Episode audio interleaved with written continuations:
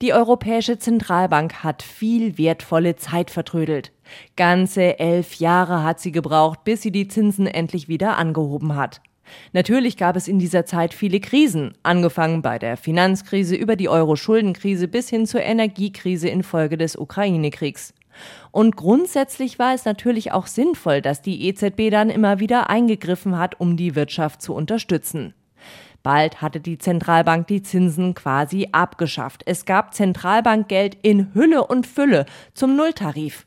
Privatleute, Firmen und Staaten, fast jeder, der einen Kredit brauchte, konnte ihn bekommen zu Top-Konditionen. Das musste zwangsläufig zu Übertreibungen führen, etwa am Immobilien- und Aktienmarkt.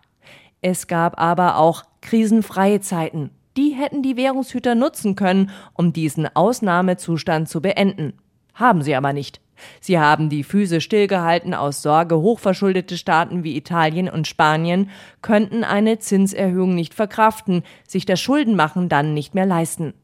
Infolge der inflationären Geldflut sind die Verbraucherpreise rasant gestiegen. Und selbst dieses Problem haben die Währungshüter viel zu spät erkannt und sich damit in eine fatale Situation hineinmanövriert. Denn angesichts der aktuellen Rekordinflation in der Eurozone mussten sie die Zinsen anheben, komme was wolle.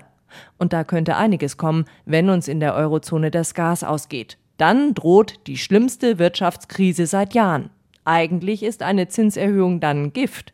Aber die hatte die EZB nach all dem Rumgeeiere in der Vergangenheit jetzt angekündigt. Und hätte sie ihren Worten keine Taten folgen lassen, hätte sie ihre Glaubwürdigkeit endgültig verspielt, denn es war für diese Zinswende allerhöchste Zeit.